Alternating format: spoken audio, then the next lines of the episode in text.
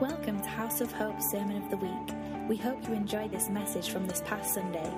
For more information about other messages or events at House of Hope, visit www.ihope.today.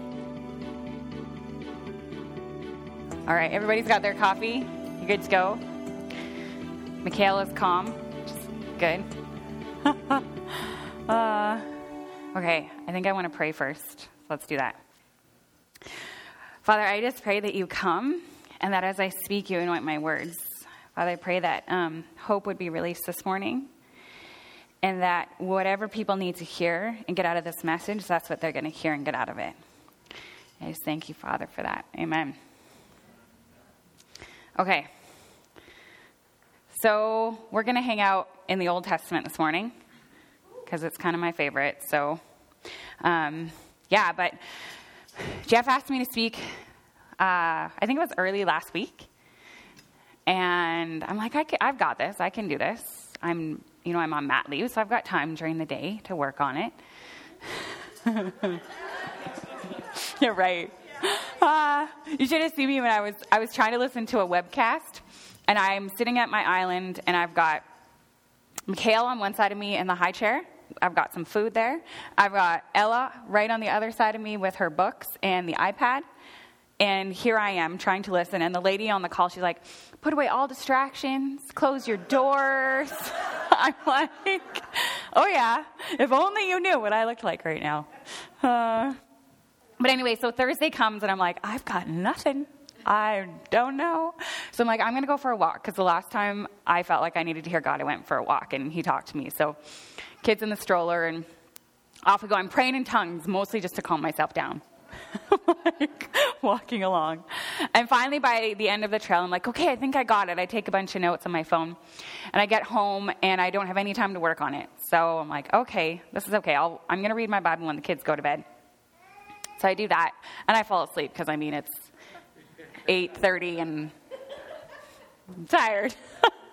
so Friday, I'm like, I'm just going to start typing, and here we go. So um, this is what we're doing. We are going to Genesis, you guys. So I'm going back to the last place where I really felt God was breathing on for me.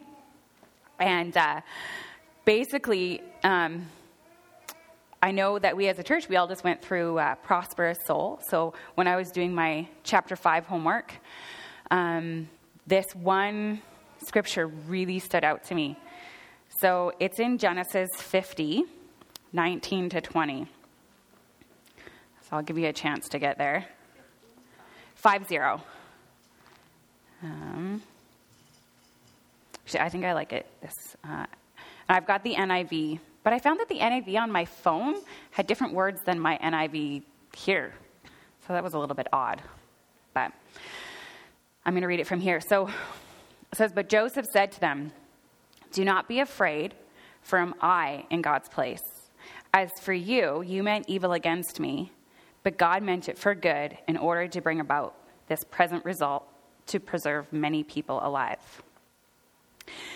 Um, I really had to stop in that moment because um, considering all that he had gone through, and in this moment, he stands in front of his brothers and he's like, um, Am I in God's place? So um, for me, I mean, instantly I'm like, well, if somebody did that to me, I'd be offended. I'd want to get back at them. So I really had to do some checks in my heart to figure that out. Like, oh, that's that's got to, you know, come out. So um, basically, it, it, comes from so Joseph's story, and it starts around chapter 37. If you want to go all the way back, because we are at 50 now, we're going back to 37.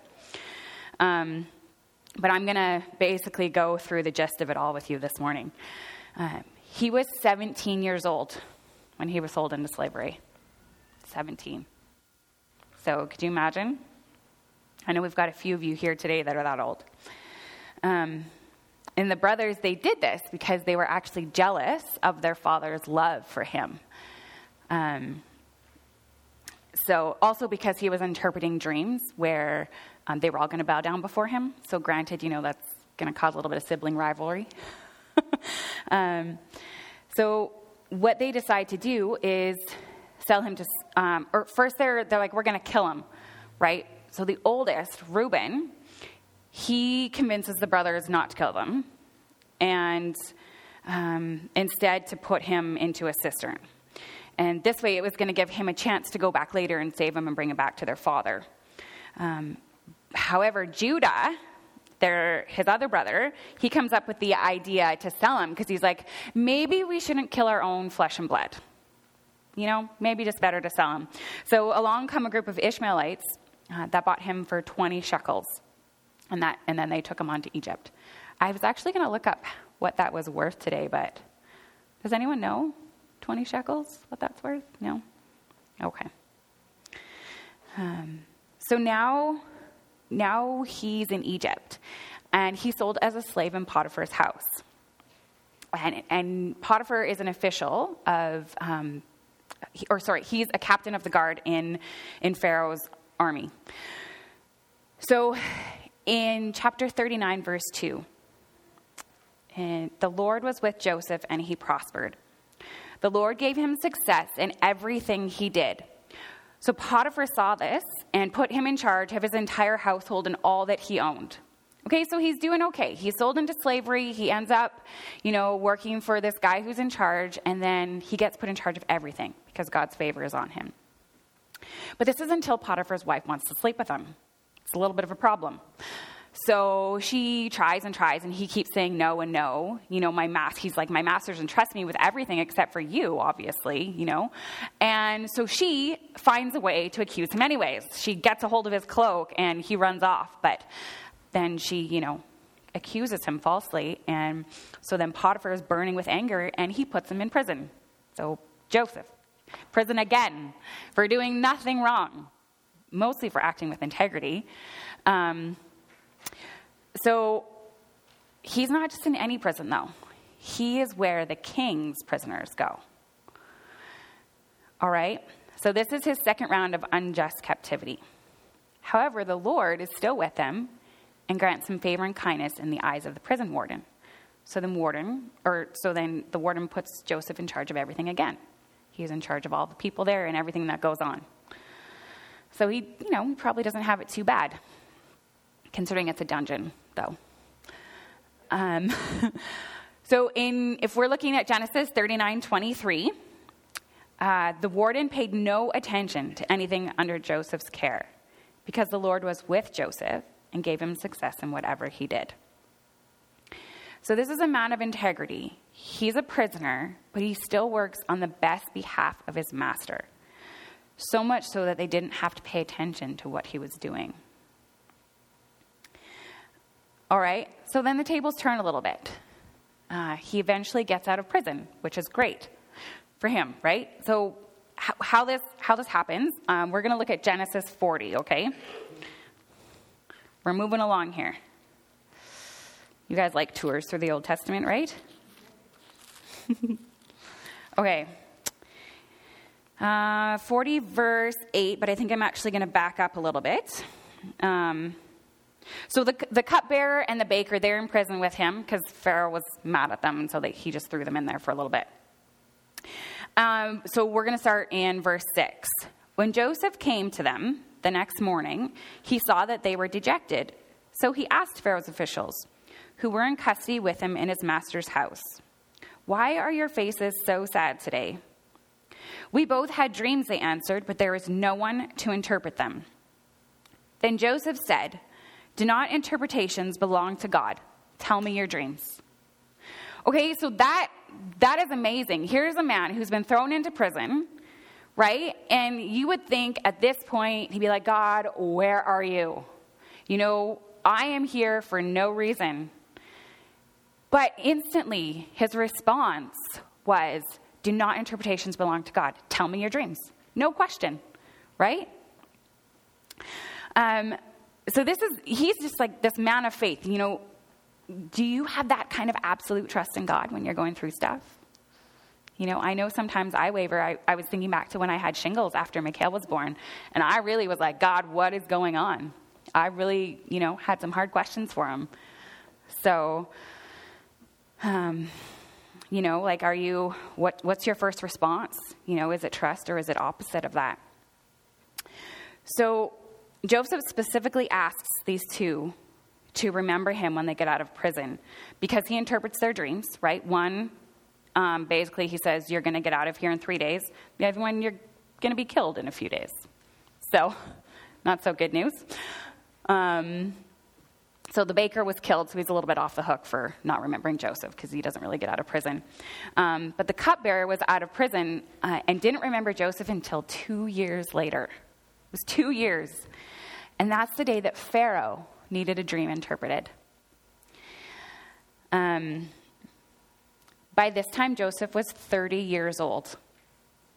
Okay, so 13 years have gone by since he was taken from from his home, from his father, from his brothers. And now he's about to enter the king's palace. Okay, so let's just do a little bit of a recap from those 13 years. So he was sold as a slave by his envious brothers.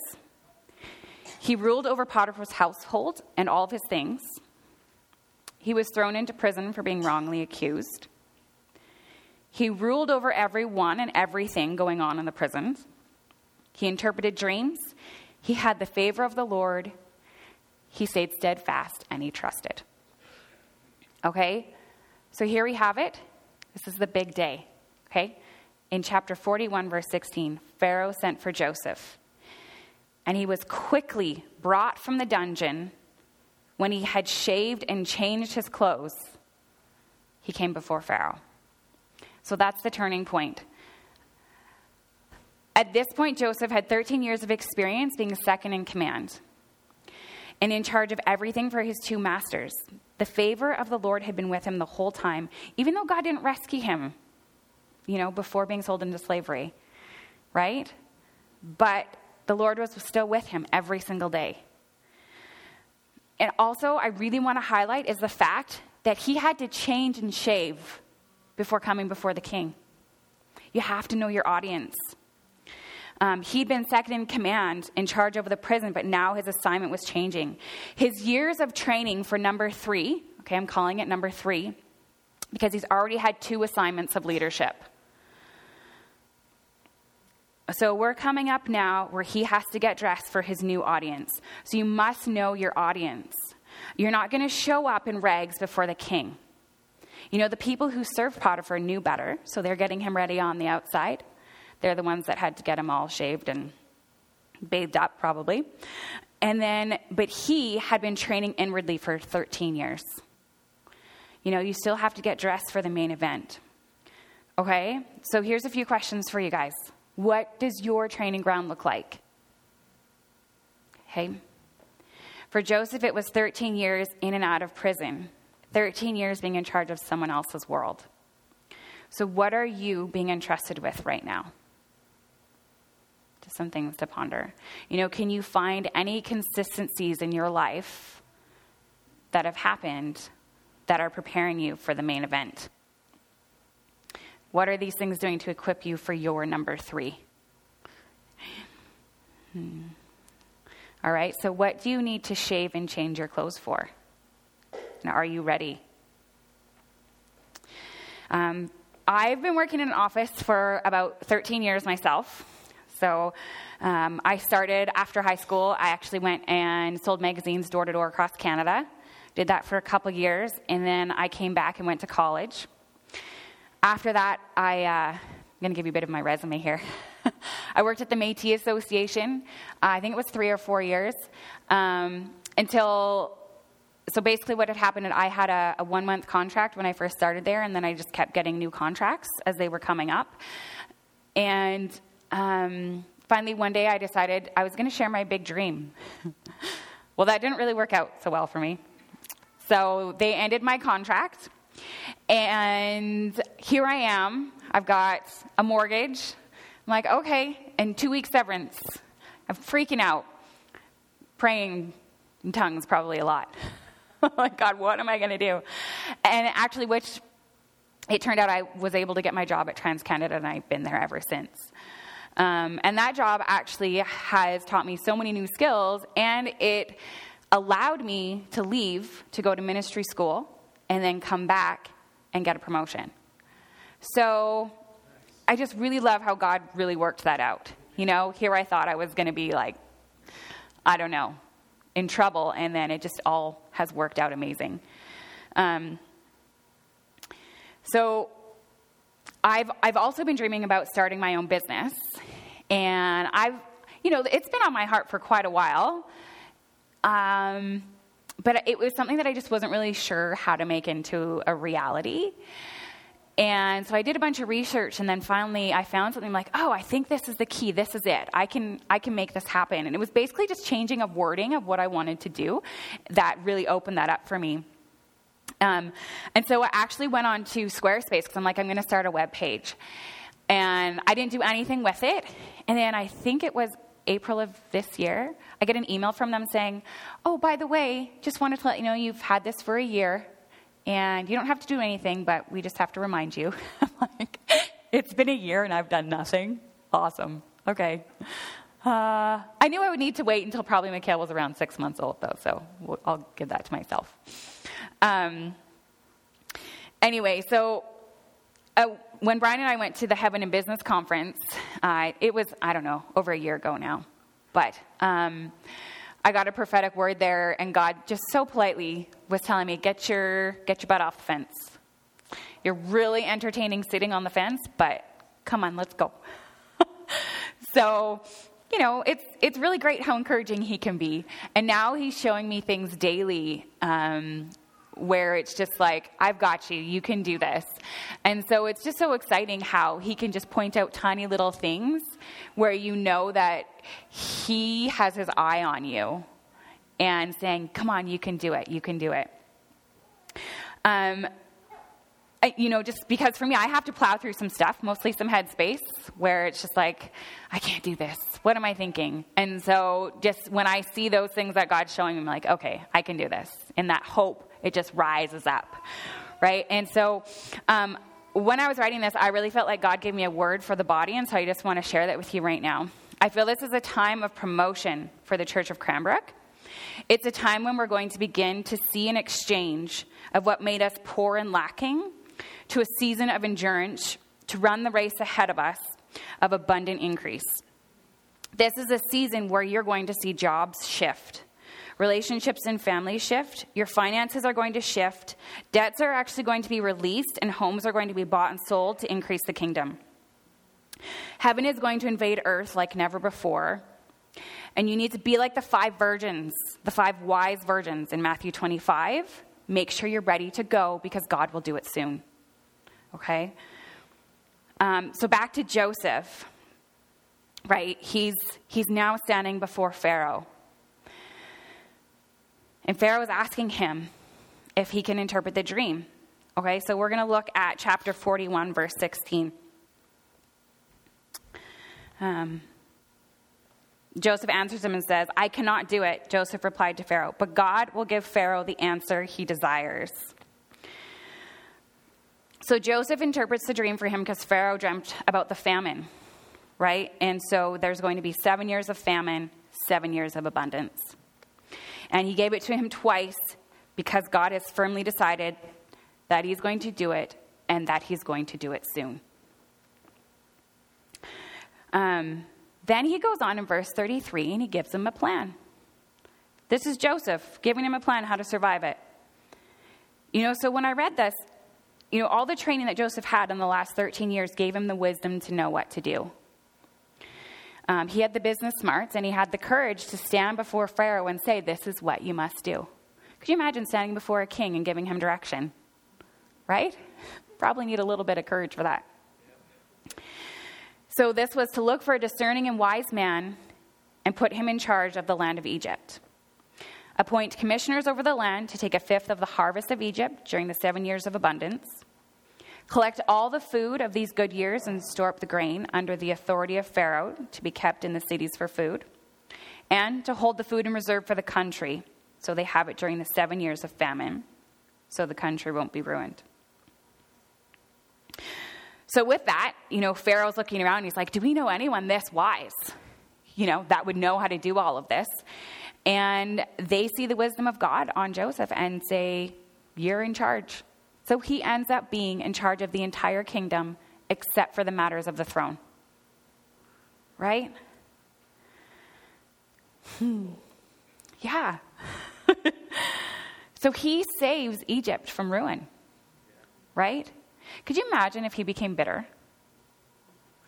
Or if he had spent those 13 years plotting how to get back at his brothers? Or if he had shut down on God and said, uh uh-uh, uh you weren't there for me, so I'm just going to make it on my own? He saved an entire nation. Because what happens um, here, like, he, oh, sorry, I'm, I'm skipping ahead. Holding in suspense here. Um, basically, he saves Egypt from ruin, and he makes the country rich because of what they do. They actually end up having to sell their land to Pharaoh because they have nothing left because the seven years is so long. Um, all right, then one day his brothers show up, right? And after their father dies, they're standing in front of him, freaking out. That's where um, Genesis 50 comes back in, where he's standing there in front of them saying, Don't be afraid, for am I in God's place.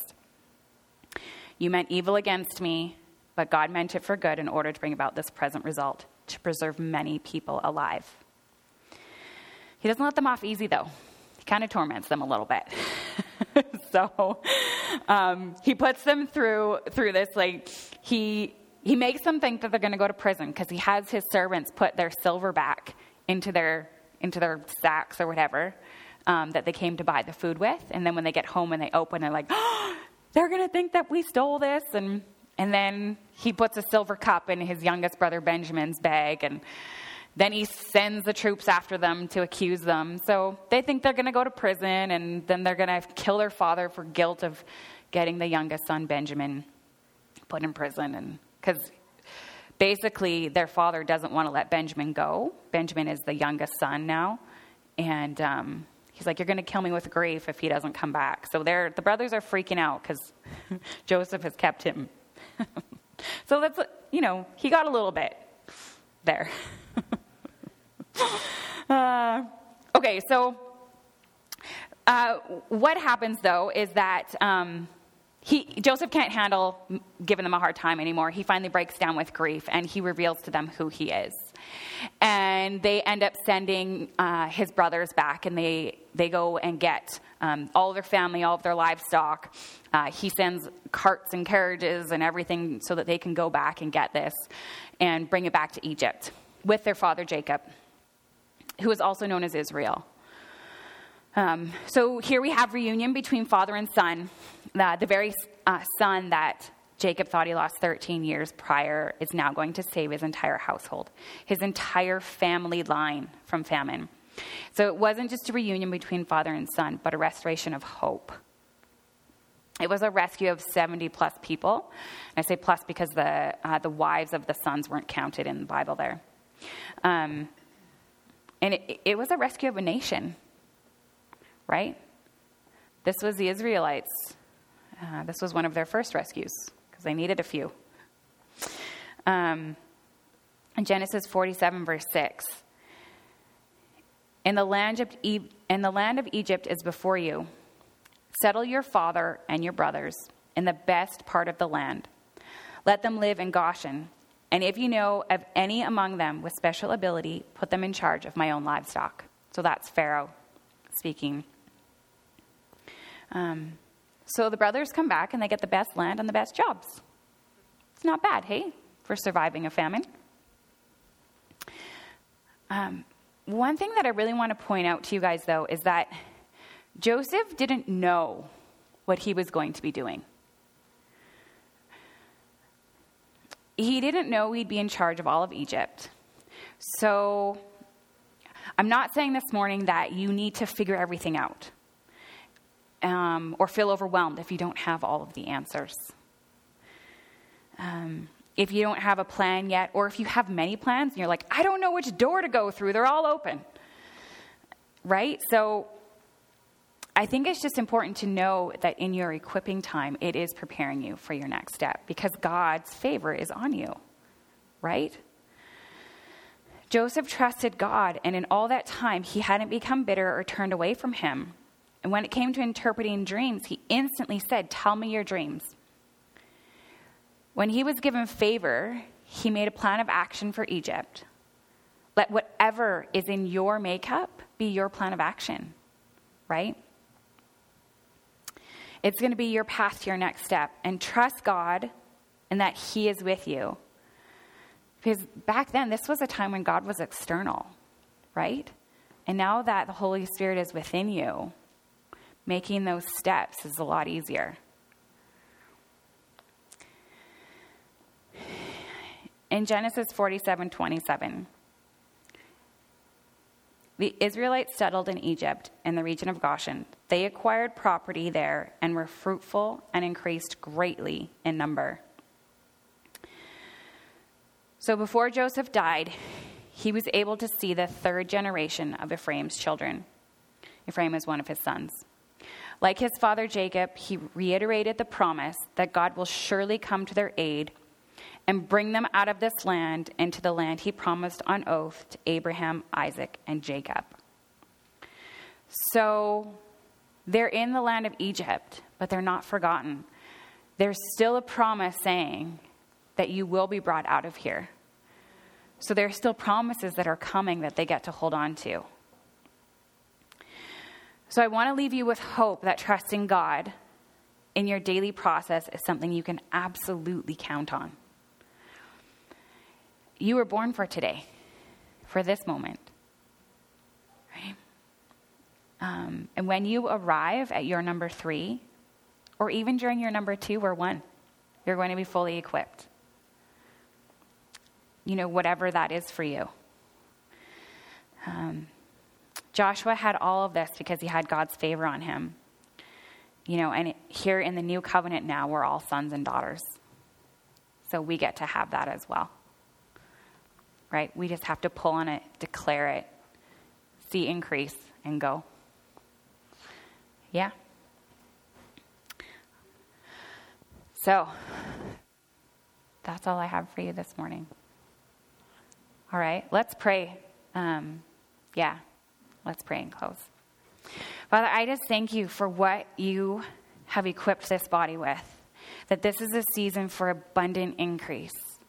Lord, I thank you that you are revealing to every person what you are equipping them with, and that your, your favor and your kindness toward them is opening up doors that otherwise wouldn't be opened. Thank you, Lord, for giving them the wisdom to know what to do and to give you the surrender of their hearts to walk it out, even when it doesn't look like you're there. God, I thank you that we can absolutely trust you. Amen. Thanks for listening to our Sermon of the Week. Our desire is that you will be changed by the love of the Father and the power of His presence. For more information about House of Hope, visit us at www.ihope.today.